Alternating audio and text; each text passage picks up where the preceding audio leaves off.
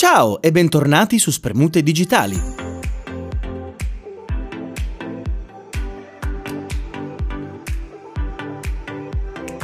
Anche oggi torniamo a parlare di lavoro ibrido. Nella puntata precedente abbiamo visto i limiti e i dubbi che in azienda si pongono sul lavoro ibrido.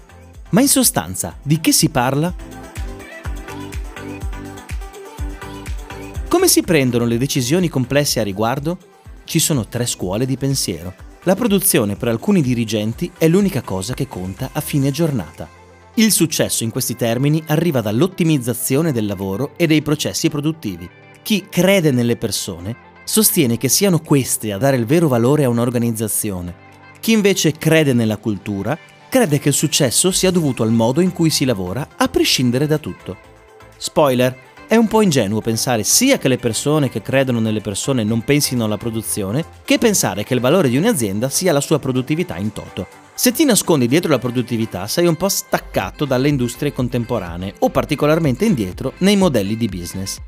Certo è che continua ad avere senso nelle industrie metallurgiche, ma applicare lo stesso concetto a un terziario, ehm, insomma,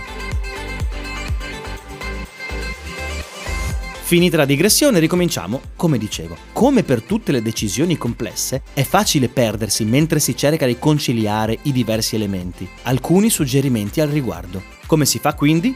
Bisogna innanzitutto riconoscere il valore di ogni posizione, nei limiti e nei dubbi. Tutti e tre i punti di cui sopra sono fondamentali nel processo di ibridazione. Tutto sta nel gestire al meglio le risorse. C'è bisogno di dati e di informazioni prese direttamente dalla forza lavoro. Per definire una politica ibrida occorre anzitutto conoscere il parere dei dipendenti e cercare di organizzare i processi produttivi in base alla loro esperienza e necessità. Concentrare gli sforzi sulle soluzioni integrative.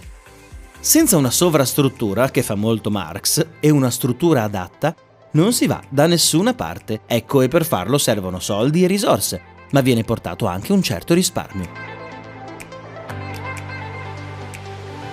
E infine, rivalutare le azioni che si prendono per ibridare costantemente, per far sì che siano sempre adatte a un contesto.